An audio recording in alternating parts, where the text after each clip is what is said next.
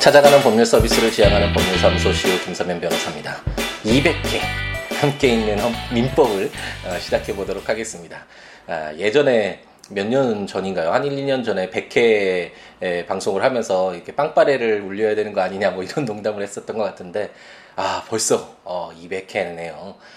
횟수로 거의 3년이 넘어갔고 이제 4년째 되어가는 방송인데, 물론 뭐 정말 수만 명의 분들이 막 이렇게 들어주는, 뭐 정말 순위가 높은 많은 사람들이 들어주는 그런 방송은 아니지만, 그래도 한 명도 만약 들어주지 않으신다면 제가 이게 4년여에 걸쳐서 이렇게 방송을 할 수가 없었겠죠.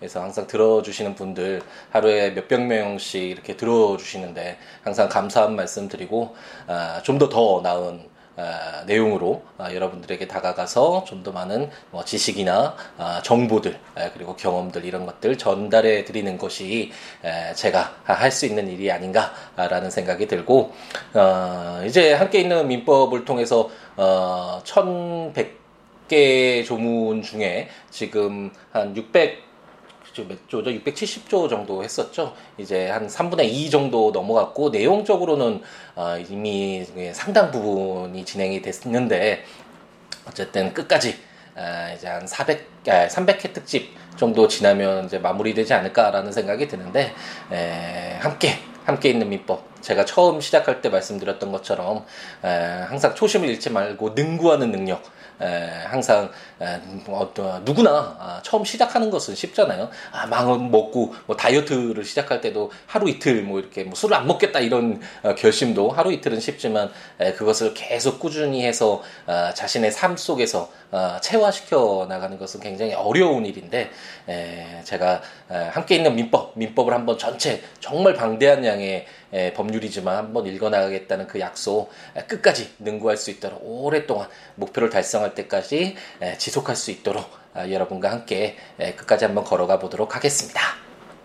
그래서 오늘은 이제 또 우리가 이제 도급 계약을 마무리 짓고 계약과 관련된 새로운 유형의 계약을 공부를 해볼까, 조문을 읽어볼까라고 생각을 하다가, 그래도 200회 특집이잖아요. 그래서 민법의 이해라는 측면에서 가볍게, 사실 그동안의 방송을 통해서 민법 총정리하면서 한번 민법이 어떻게 구성되어 있고 어떤 내용을 담고 있는지와 관련돼서 한 번씩 이렇게 스크린식으로 그림을 그려 한 큰 틀을 한번 보여드리는 그런 내용들을 많이 했었잖아요. 근데 최근에 그런 내용이 많이 좀 부족했었는데, 한번 민법이라는 것이 어떤 법률인지 어떤 법인지와 관련된 내용을 간단하게 한번 언급을 하고 200회 특집을 자축을 한번 해보도록 하겠습니다. 요즘에 이제 법원이 7월 말에서 8월 첫째 주 이렇게 2주 정도가 이제 휴정 기간이거든요. 휴가 기간인데, 그렇기 때문에 이제 재판이 잡혀지지 않고, 그렇기 때문에 오히려 그 7월 중순이나 이제 8월 중순 같은 경우에는 재판이 이제 몰리게 되죠. 아무래도 그 2주가 비게 되니까. 그래서 요즘엔 좀 정신이 없는, 사무실에 거의 앉아있는 경우가 많이 없는 그런 요즘인데, 오늘 또 영장실질심사 때문에 아침 일찍 이제 법원에 가야 돼서 그 전에 좀 사무실에 일찍 나와서 지금 한 8시 정도 지나고 있는데, 이제 녹음을 하고 법원으로 향해야겠다라는 생각이 들어서 녹음을 하고 있습니다. 우리가 공부하고 있는 것이 민법이죠. 근데 민법은 일반 사법, 기본법이다, 일반법이다라는 설명을 많이 드렸는데, 물론 이제는 어느 정도 함께 있는 민법을 들으셨던 분들은 그 내용에 대해서 어떤 의미를 담고 있는 것인지 이제 아시겠죠. 이 법이라는 것이 물론 이 법률뿐만 아니라 이제 뭐 행정명령이나 이런 것들을 다 포함해서 이제 법령이라고 이야기를 하는데, 이 법이라는 것이 우리 어떤 공동체 생활을 하는 기준으로서 작용을 하는 거잖아요. 우리가 뭐 원시시대, 뭐 과거 이렇게 생각을 하면, 이런 법이라는 것들 뭐 로마 시대에도 어떤 토대가 만들어졌다라고 하지만, 일반적으로 처음에는 당연히 뭐 힘센 사람의 말이 그 법이 어떤 그 공동체 생활의 기준이었겠죠. 내가 원하는 대로 해, 그거에 당연히 따라야 됐을 것이고, 뭐 어떤 제왕의 어떤 그 왕권이 있었던, 왕에 의해서 다스려지는 그런 어떤 시기에서는 당연히 왕의 말, 그래서 일부 소수의 권력자의 말. 근데 뭐 그게 명쾌할 수는 있는데 그 사람의 뭐 기분에 따라서 그리고 생각에 따라서 그 어떤 기준이 계속 바뀔 수가 있겠죠. 그렇기 때문에 불완전한 면이 있을 것이고, 뭐 조선시대와 같이 어떤 유교가 중심이 되는, 그래서 어떤 강제로 누군가 강제로 하는 것이 아니라 어떤 인륜으로서 그리고 도덕으로서 우리 어떤 삶의 방식에 들어와 있는, 우리가 어른들에게 공경해야 된다, 뭐 국가에 충성을 해야 된다, 뭐 이런 것들이 누가 시켜서 그러는 것은 아니잖아요. 그 도덕적으로 그 윤리적으로 유교 어떤 사회 문화가 형성이 되었기 때문에 그래서 지켜야 되는 어떤 사회 기준이 있을 수도 있고, 뭐 여러 가지 기준은 있을 수 있는데 현대 사회에서는 법이 거의 어떤 사회의 질서의 기준이 되고 대부분의 국가가 그렇게 형성이 되어 있고, 법이라는 것이 좋은 점은 객관적이라는 것이죠. 이미 그 기준이 잡혀져 있기 때문에 어떤 분쟁이 발생했을 때 그 분쟁의 해결의 기준으로서 당사자들이 납득할 수 있는 하나의 기준이 될 수 있다라는 점, 그리고 이러한 법이 사람들에게 널리 알려진다면 뭔가 명쾌한 어떤 기준이 이미 세워져 있는 것이기 때문에 그 법에 따라서 앞으로 그 사회의 활동, 법률 행위가 되겠죠. 그런 행위들을 할 수 있는 그런 어떤 역할을 할 수 있다라는 점에서 요즘 현대사에서는 다 법이 어떤 사회의 운영 기준으로서 작용을 한다라고 생각하시면 되겠죠. 그래서 법이라는 것이 어떤 공동체 생활, 국가가 주로 될 텐데 국가의 기준이다라고 봤을 때 우선적으로 생각해 봐야 되는 건 최상위법으로서의 헌법이 되겠죠. 함께 있는 헌법도 진행을 하고 있지만 헌법이라는 것은 이제 근대 국가, 현대 국가들은 뭐 대부분 갖고 있는데, 그게 성문으로 됐든 영국과 같이 불문으로 됐든 어떤 뭐 명문으로 이렇게 써져 있지는 않더라도 국가 내에서 그 사회 구성원들이 내재적으로 당연히 그 헌법상의 어떤 내용들이다라고 인정하는 불문법이 될 수도 있겠지만, 어쨌든 그 형식이 어쨌든 헌법을 가지고 있다라고 해석이 되고 있고, 헌법이라는 것은 그 국가의 어떤 국민들이 가지고 있는 불가침의 권리로서의 기본권, 그리고 그 국가가 어떠한 통치 구조를 가지고 통치 운영을 어떻게 해나갈 것인가, 국가가 어떻게 돌아가는가와 관련된 그런 내용들을 담고 있는 것이 헌법이다라는 설명을 드렸죠. 그래서 최상위법으로서의 헌법은 구체적인 내용을 담고 있지는 않죠. 헌법에서 뭐 매매계약이 체결됐을 때 어떤 사람은 권리를 갖고 어떤 의무가 있고, 이런 내용들을 구체적으로 적다 보면 뭐 헌법이 뭐 수십만 뭐 이런 페이지가 돼서 도저히 뭐 확인할 수가 없는 그런 양이 되겠죠. 그래서 헌법은 어떤 큰 방향, 전체적인 어떤 내용을 담아갈 수 있는 큰 틀을 만들어 놓은 것이고, 그 틀을 바탕으로 해서 헌법의 근거에서 이제 개별적인 법률을 통해서 이 사회의 어떤 질서의 기준으로서의 법의 어떤 내용들이 채워지게 되는 것이죠. 그랬을 때 우리가 한번 생각해 볼 수 있는 것이, 예를 들어서 헌법 23조인가요? 그 재산권 규정이 있잖아요. 그 재산권 규정을 보면 그 재산권을 통해서 모든 국민의 재산권은 보장된다. 그리고 모든 그 국민이 가지고 있는 뭐 사유 재산이 보장된다라는 것을 명시를 하고 있지만, 그 내용과 한계는 법률로 정한다라고 되어 있고, 재산권의 행사는 공공복리에 적합하도록 하여야 한다라고 하고 있고, 그리고 공공필요에 의한 재산권의 수용, 사용 또는 제한, 뭐 보상은 법률로서 한다, 정당한 보상이 되어야 한다, 이렇게 어떤 큰 틀을 헌법에서 규정을 하고 있으면, 이제 이런 것을 바탕으로 해서 이제 민법에서 우리가 그 물권편을 공부할 때 물건에 대한 어떤 권리를 담고 있는 그런 내용이었잖아요. 그래서 그 소유권, 일반적으로 물건의 가장 대표적인 권리라고 할 수 있는 소유권 생각해보면, 시계, 지금 제가 차고 있는 이 시계의 소유권이 저에게 있기 때문에 제가 이 시계 마음대로 사고 팔 수도 있고 사용할 수도 있고 뭐 마음대로 할 수 있는 거잖아요. 그렇지만 이렇게 소유권만, 이 물건에 대한 권리인 소유권만 인정을 하다 보면, 물론 뭐 이 시계에 대해서는 뭐 크게 문제가 없을 수도 있지만,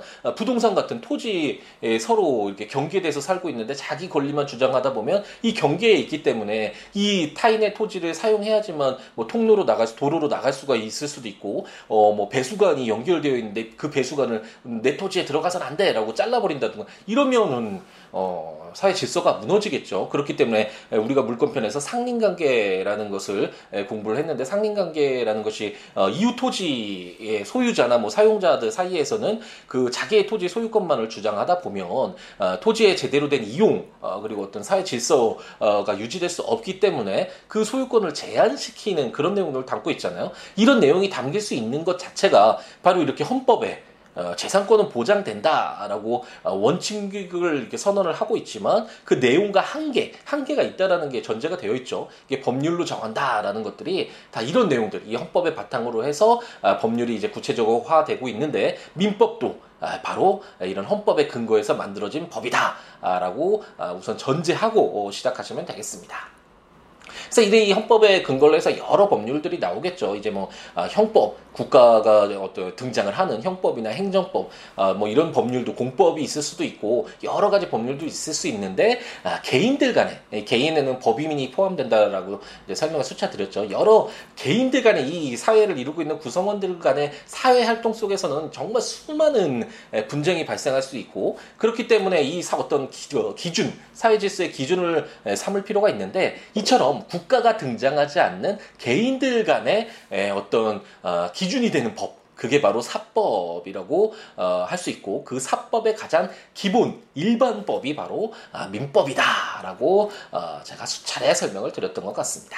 그렇기 때문에 언제나 기본은 중요하잖아요. 일반법, 기본법이라는 것은 이걸 바탕으로 해서 이제 새로운 내용들이 더 첨가되거나 어떤 특별한 경우를 담고 있는 그런 내용들이 이제 구체화되는 것이니까 기본법, 일반법은 그래서 중요한 것이고 왜 민법 그리고 사법시험에서도 왜 민법이 기본사법으로서 가장 중요한 법 중에 하나로 이제 들어가 있는지와 관련돼서 그 중요성의 의미가 바로 이런 이유 때문이다라고 생각하시면 되겠습니다.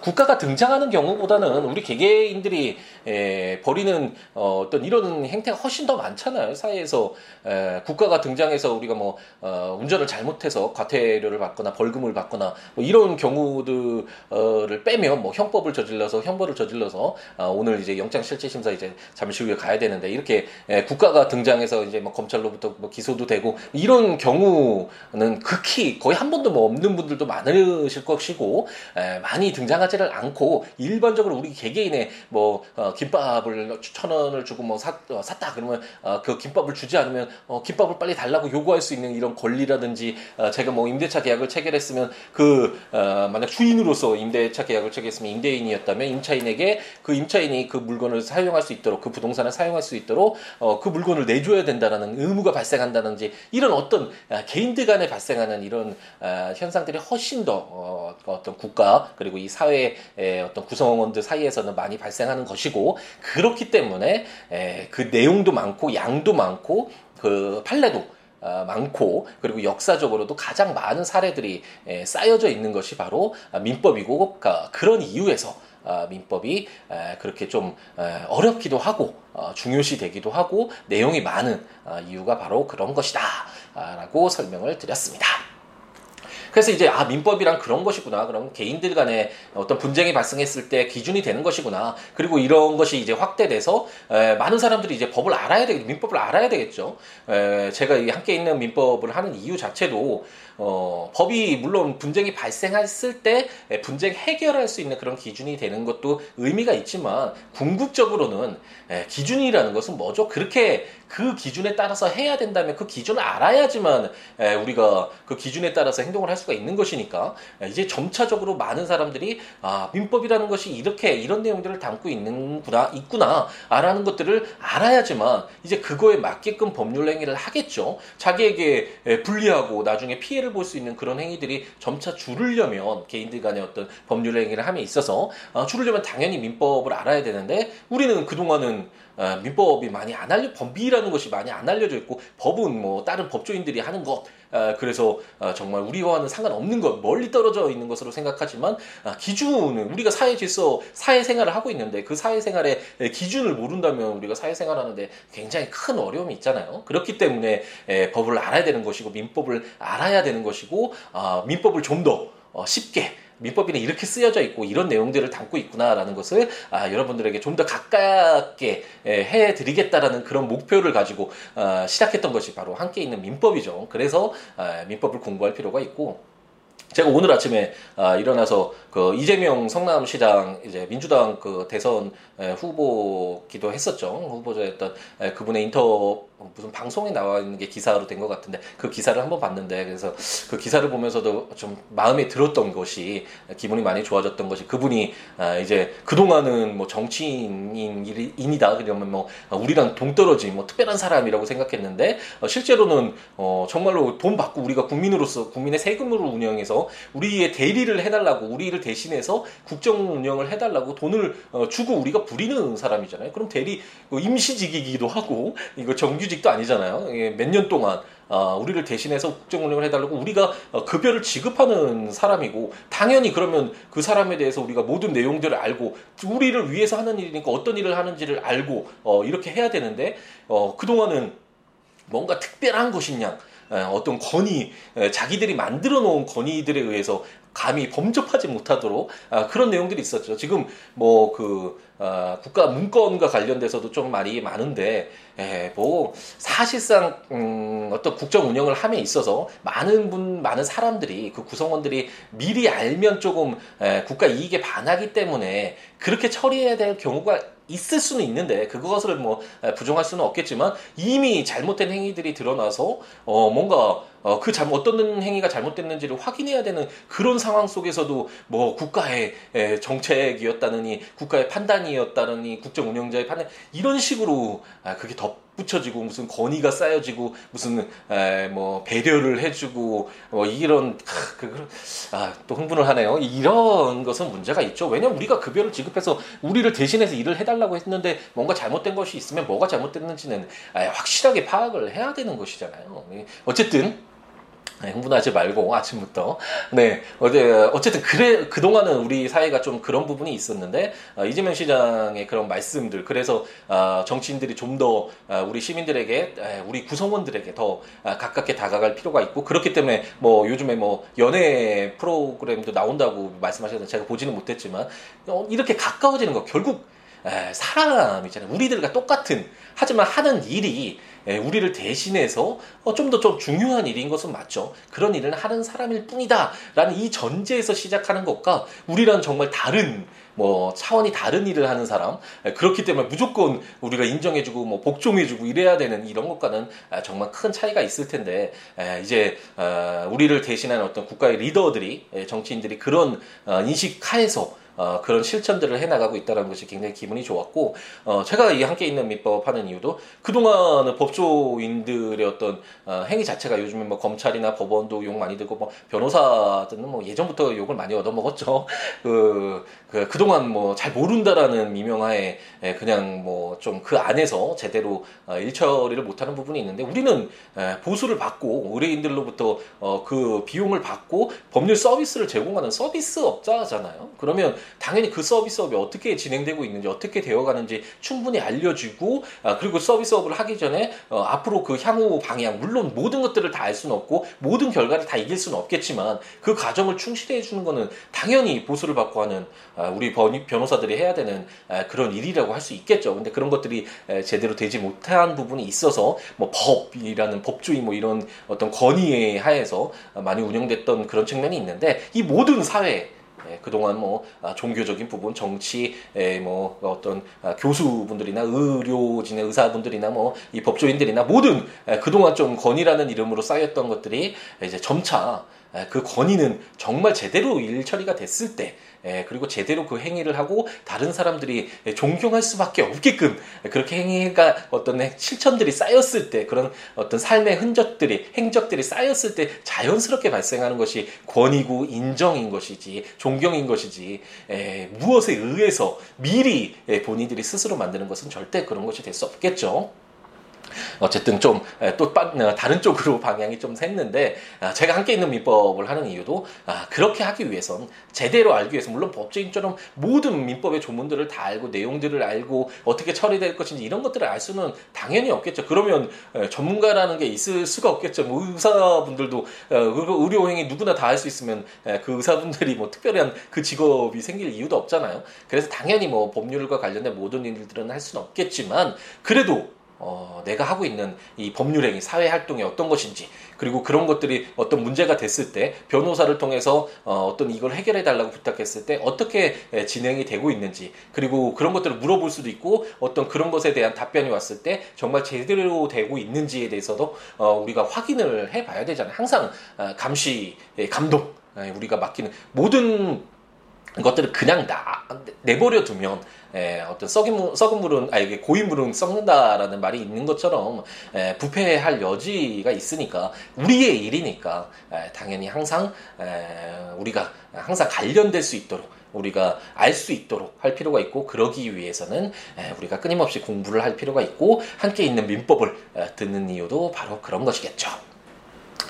예, 어쨌든 민법은 그런 어떤 좀 다른 내용들이 많이 있었는데, 어쨌든 이런 개인들 간의 분쟁 해결의 기준, 그리고 법률행위, 개인들이 우리 사회 속에서 법률행위를 하는, 사회활동을 하는 데 있어서 그렇게 해야 되는 어떤 방향을 제시해주는 그런 법이 바로 민법이다라고 생각하시면 되겠고, 그렇기 때문에 사실 생각해보면 민법은 이런 내용이에요. 그러면 소유권, 어떤 물건에 대해서 소유권을 갖게 되면 이런 권리를 행사할 수 있고, 이런 어떤 타인의 소유권을 방해하면 안 되고, 그리고 누군가와 계약을 체결했다면 그 계약에 따른 의무를 충실히 이행해야 되고, 계약에 따른 권리는 이런 것이 있어요. 이런 내용으로 시작이 되면 쉬울 텐데, 우리 민법은 판택된 시스템을 취하고 있기 때문에 그런 물권편이나 채권편이나 친족 상속편이나 이런 그 이후에 담겨져 있는 내용들의 공통적인 내용들을 따로 뽑아서 이제 묶어두고 있죠. 이 장점은 나중에 이제 민법에 대해서 어느 정도 한두 번 이렇게 읽고 나서 보면 굉장히 좀 기술상으로도 중복되지 않게 담아둘 수 있어서 법기술상, 입법기술상으로도 굉장히 효율적일 뿐만 아니라 총칙 규정에서 그 바탕이 되는, 민법의 바탕이 되는 내용들을 어느 정도 다 이해하고 넘어가면 그 구체적인 어떤 개별적인 내용들을 이해하기는 좀 더 쉬워지는 장점은 있죠. 근데 단점은 처음에 읽었을 땐 이게 과연 우리나라 말인지, 세종대왕이 만들었다는 이 어떤 위대한 한글인지조차 의심이 되는 그런 어려움이 있는데, 우리가 함께 있는 민법에서 민법 총칙을 할 때 굉장히 새롭고 힘들었지만, 그 과정을 거치고 나니까 이제 그 이후에 물권편, 채권편을 읽을 때는 상대적으로 수월한 걸 우리가 경험을 하고 있잖아요. 그것처럼 우리 민법의 특성은 이렇게 판택된 시스템 하에서 민법 총칙, 그래서 민법의 공통되는 내용들을 따로 담아두고 있다라고 생각하시면 되겠고, 그래서 민법 총칙을 처음 마냥 민법을 접하시는 분들은, 우리가 처음 공부할 때는 민법 총칙 이 책부터 들어가는데 사실 그 내용을 알 수가 없죠. 누구든지 알 수 없으니까 그렇게 이해하시면 안 되고, 이런 내용이구나 가볍게 읽어 나가시면서 물권편, 채권편 이렇게 읽어 나간 뒤에 다시 한번 민법 총칙은 이제 보면서 정리를, 공통적인 내용이 이래서 이랬구나라고 정리해 나가는 식으로 공부하는 것이 좋은 그런 점이겠죠. 그래서 공통적인 내용이 뭐가 있을까 한번 생각해 보면, 그 주체적인 부분, 우리 자연인, 법인 과 관련돼서 특히나 자연인 중에 미성년자거나 어쨌든 보호할 필요가 있는 그런 자들이 법률행위를 했을 때 어떻게 할 것인가, 그런 어떤 주체적인 부분, 그리고 객체적인 부분, 물건, 동산과 부동산 이런 내용들이 주로 될 것이고, 물건과 관련돼서는 이제 물건편에서 주로 다루어지게 되는데, 그 공통적인 내용이 물건에 대한 내용으로 담겨져 있고, 그리고 우리가 법률행위, 사회에서 어떤 권리 의무가 발생케 되는, 법률 효과가 발생하는 그런 모든 행위, 어떤 의사를 가지고 하는 모든 행위를 법률 행위라고 하는데, 그런 법률 행위와 관련된 기본적인 내용, 이런 법률 행위는 수없이 많이 있겠죠. 물권편에서도 그렇고, 채권편에서도 그렇고, 친족 상속편, 물론 가족법과 관련된 내용에 있어서는 그 행위 자체가 약간 이제 또 수없이 떠들었더니 목이 조금 잠기는 그런 현상이 나오네요. 어쨌든 약간 다른 부분이 있긴 하지만, 그래도 어쨌든 그런 법률 효과를 발생시키는 어떤 의사를 가지고 법률 효과를 발생시키고 하는, 법률 효과를 발생시키기 위해서 하는 이런 법률 행위와 관련된 내용들이 바로 민법 총칙에 담겨져 있었고, 그 이후에 조건이나 기한 이런 내용이나, 그리고 기간 계산할 때 우리가 한 달 뒤에 갚아, 그럼 그 한 달 어떻게 계산할 건지와 관련된 이런 기간과, 그리고 권리자이긴 하지만 그 권리를 오랫동안 실현시키고 어떤 권리 행사를 하지 않았을 때 그 권리 어떤 실현시키지, 권리를 실행하지 않고 지나간 시간으로 인해서 어떤 사회가 이렇게 현상이 이제 만들어졌을 거 아니에요. 어떤 안정적인 측면이. 그런데 갑작스럽게 뭐 몇십 년이 지난 다음에 짜잔 하고 나타나서 내가 권리자야라고 권리 실현을 하면 이미 기존에 형성되어 있던 어떤 사회 질서가 좀 혼란스러울 수 있잖아요. 그렇기 때문에 권리자이긴 하지만 권리를 더 이상 행사하지 못하게 하는 소멸시효와 관련된 규정들이 담겨져 있었죠. 그게 이제 민법 촉지과 관련된 내용이고, 이런 내용을 바탕으로 해서 이제 물권편과 채권편. 물권편이라는 것은 아까 말씀드렸듯이 물건에 대한 권리죠. 우리가 실질적으로 사실상 지배하고 있기 때문에 인정되는 점유권이라든지 물건의 어떤 기본이라고 할 수 있는 가장 강력한 권리인 소유권. 우리가 소유권은 많이 알죠. 이거 내 거야 라고 할 수 있는 이 권리가 소유권이고, 이 소유권에 비해서 제한되는 권리인 제한 물권 중에서 물건을 사용하는 데 중점을 두는 지상권, 지역권, 전세권이 있었고, 사용하는 데 측면을 두는 건 아니라 그 물건에 대한 담보 가치를 뽑아내는 담보 물건으로서 유치권, 질권, 저당권이 있었습니다.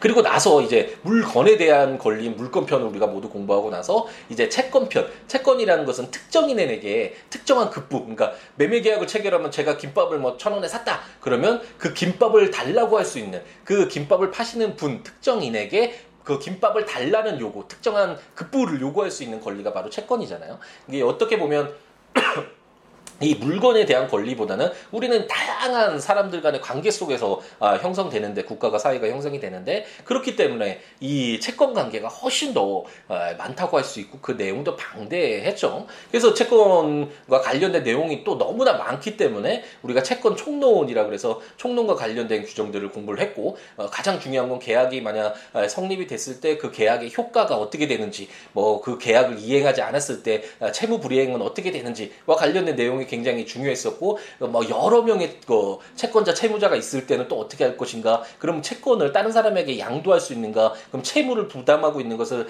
채무를 다른 사람에게 맡길 수도 있는가? 그러면 그 채권은 어떻게 소멸이 되는가? 뭐 이런 다양한 내용들이 있었잖아요. 그래서 그런 채권 총론을 공부하고 나서 이제 우리가 채권 강론이라고 이제 들어오는데, 채권 강론은 가장 중요한 내용은 당사자의 의사에 의해서 채권이 발생케 하는 계약. 그리고 당사자가 그런 어떤 의사를 가지고 있진 않았는데, 채권을 발생케 하는 의사를 가지고 있지 않았는데, 예를 들어서 제가 누구를 실수로 넘어뜨려서 그 치료비 채무가 발생하잖아요. 그것처럼 어떤 법률상 정해진 불법 획기라는 법에 정해진 요건이 충족되면 법에 의해서 발생하는 채권, 이건 제가 어떤 그 채권 치료비 채무를 져야지라는 어떤 의사를 가지고 발생케 하는 그런 채무가 아니죠. 그런 이런 어떤 법정 채권 관계인 사무관리, 부당이득, 그리고 불법행위, 이렇게 큰 두 개의 축이고, 가장 중요한 것은 계약이라고 할 수 있겠죠. 우리가 현대사회에서 계약에 의해서 사실 현대사회가 이루어진다고 해도 감히 그렇게 말할 수 있을 정도로 현대사회의 가장 중요한 내용이 바로 계약이라고 할 수 있고, 바로 우리가 지금 공부하고 있는 것이 바로 이 계약과 관련된 내용입니다. 그래서 우리 민법이 정하고 있는 계약 유형들을 우리가 뭐 증여계약부터 시작해서 가장 중요한 매매계약, 뭐 임대차계약, 그리고 도급계약, 고용계약. 이런 어떤 고용계약은 일반 사법관계니까 당연히 당사자들, 고용주와 노동자들 사이에서의 관계니까 당연히 고용계약이라고 민법에 담겨져 있지만, 일본 기본법으로서 담겨져 있지만, 그 당사자들 사이 어떤 평등한 관계, 대한민국 헌법에서도 평등권을 규정하고 있는 것처럼 그걸 바탕으로 해서 당연히 만들어졌겠죠. 이런 어떤 고용관계를 평등관계로만 보면 사회적 약자라고 할 수 있는 노동자들의 권리가 너무나 심각하게 침해될 수 있고, 그렇기 때문에 민법을 기본법으로 하되, 이 내용을 바탕으로 하되 그 노동관계를 좀 더 구체화시키고 있는 근로기준법, 이런 특별법들이 이제 또다시 가지를 치면서 뻗어나가는 것이겠죠. 이 근로기준법에서 규정하고 있는 내용들이 주로 현실에서 이제 반영이 되고 있다라는 설명이, 우리가 고용계약과 관련된 내용들을 공부를 하면서 공부를 했던 것 같네요. 그래서 우리가 지금 현재 있는 이 시점이 바로 계약을 공부하고 있다라고 생각하시면 되겠고, 그렇기 때문에 우리가 앞으로 공부해야 될 내용은 이제 당사자 의사는 아니고 법에 정해진 요건이 어떤 충족이 됐을 때 채권 채무 관계가 발생하는 법정 채권 채무 관계, 가장 중요한 건 불법 행위라고 할 수 있겠죠. 우리가 너 불법 행위했어, 이런 내용들은 현실에서도 많이 사용하잖아요. 너 행위는 불법 행위야, 뭐 이런 말 잘 사용 안 하나요? 어쨌든 그런 불법 행위와 관련된 규정들을 공부를 할 것이고, 그 이후에는 이제 우리가 그 친족 상속편, 우리가 가족들 간의 관계에서 이제 발생하는 그런 내용들을 우리가 공부를 하게 될 것입니다. 아, 어떠신가요? 이제 민법 한번, 민법의 이해라는 제목으로 한번 민법 전체를 한번 훑어봤는데, 제가 중간에 좀 목이 감겨서 이제 또 영장실질심사를 하기 위해서 나가야 돼서 중간에 끊고 이게 다시 하기가 그래서 조금 좀 급하게 이렇게 진행을 했네요. 다음에 기회가 되면 좀 더 자세하게, 좀 더 쉽게 어떤 민법을 전체를 그릴 수 있도록 이렇게 한번 그런 시간을 가져보도록 하겠습니다. 어쨌든 그 전에 말씀드렸던 것처럼 200회 진행하는 동안 항상 좋은 말씀 해주시고 들어주시고 정말 많이 행복했던 것 같습니다. 한 3년 정도, 3, 4년 이제 4년째 되고 있는데 정말 많은 분들이 좋은 말씀, 아침에 일어나서 메일이나 뭐 이런 뭐 메시지나 뭐 여러 가지 댓글이나 이런 내용들 보면 정말 힘이 많이 나기도 하고, 제가 살아있구나, 정말 허투루 살고 있는 것은 아니고 제가 선택한 길 그리고 하고 있는 길이 그렇게 잘못된 것은 아니었구나라는 생각이 들 정도로 너무 감사하게 좋은 말씀들을 많이 해주시고 응원도 많이 해주셔서 정말 감사했고, 저 스스로가 많이 발전도 하고 더 공부도 하게 되고 좀 더 쉽게 좀 더 좋은 정보를 전달해 드리기 위해서 노력하다 보니까 제 스스로도 많이 더 나아지는 어떤 그런 어떤 긍정적인 효과랄까요? 제가 항상 어떤 삶의 모토로 삼고 있는 공익과 사익이 일치하는 공익적인 측면도 분명히 있긴 하지만 제 사익적인, 개인적으로도 굉장히 많은 것들을 얻는 그런 시간들이 아니었나라는 생각이 듭니다. 항상 감사드리는 마음이고, siwo.com, siwo.net 블로그나 026959-9970 전화나 siwo@gmail.com 또는 siwo 그러니까 페이스북이나 트위터 그 주소가 siwo인데, 이 법률 외에도 어떠한 내용이라도 좋으니까 항상 함께 이야기 나누면서 더불어 살아가는, 함께하는 이런 즐거움 누렸으면 좋겠고 함께했으면 좋겠고요. 언제든지 열려져 있으니까 항상 뭐 이야기 해주시고 격려도 해주시고 물어도 봐주시고 따끔하게 충고도 해주시고 그렇게 함께 걸어가는 우리였으면 하는 희망을 가져봅니다. 민법 전체 조문 다 읽을 때까지 능구하는, 정말 능구의 능력을 키워서 끝까지 최선을 다하는 그런 김서면 변호사가 될 것을 약속드리면서 200회 특집 마무리 짓도록 하겠습니다. 오늘 하루도 행복 가득하게 채우시기 바랍니다. 감사합니다.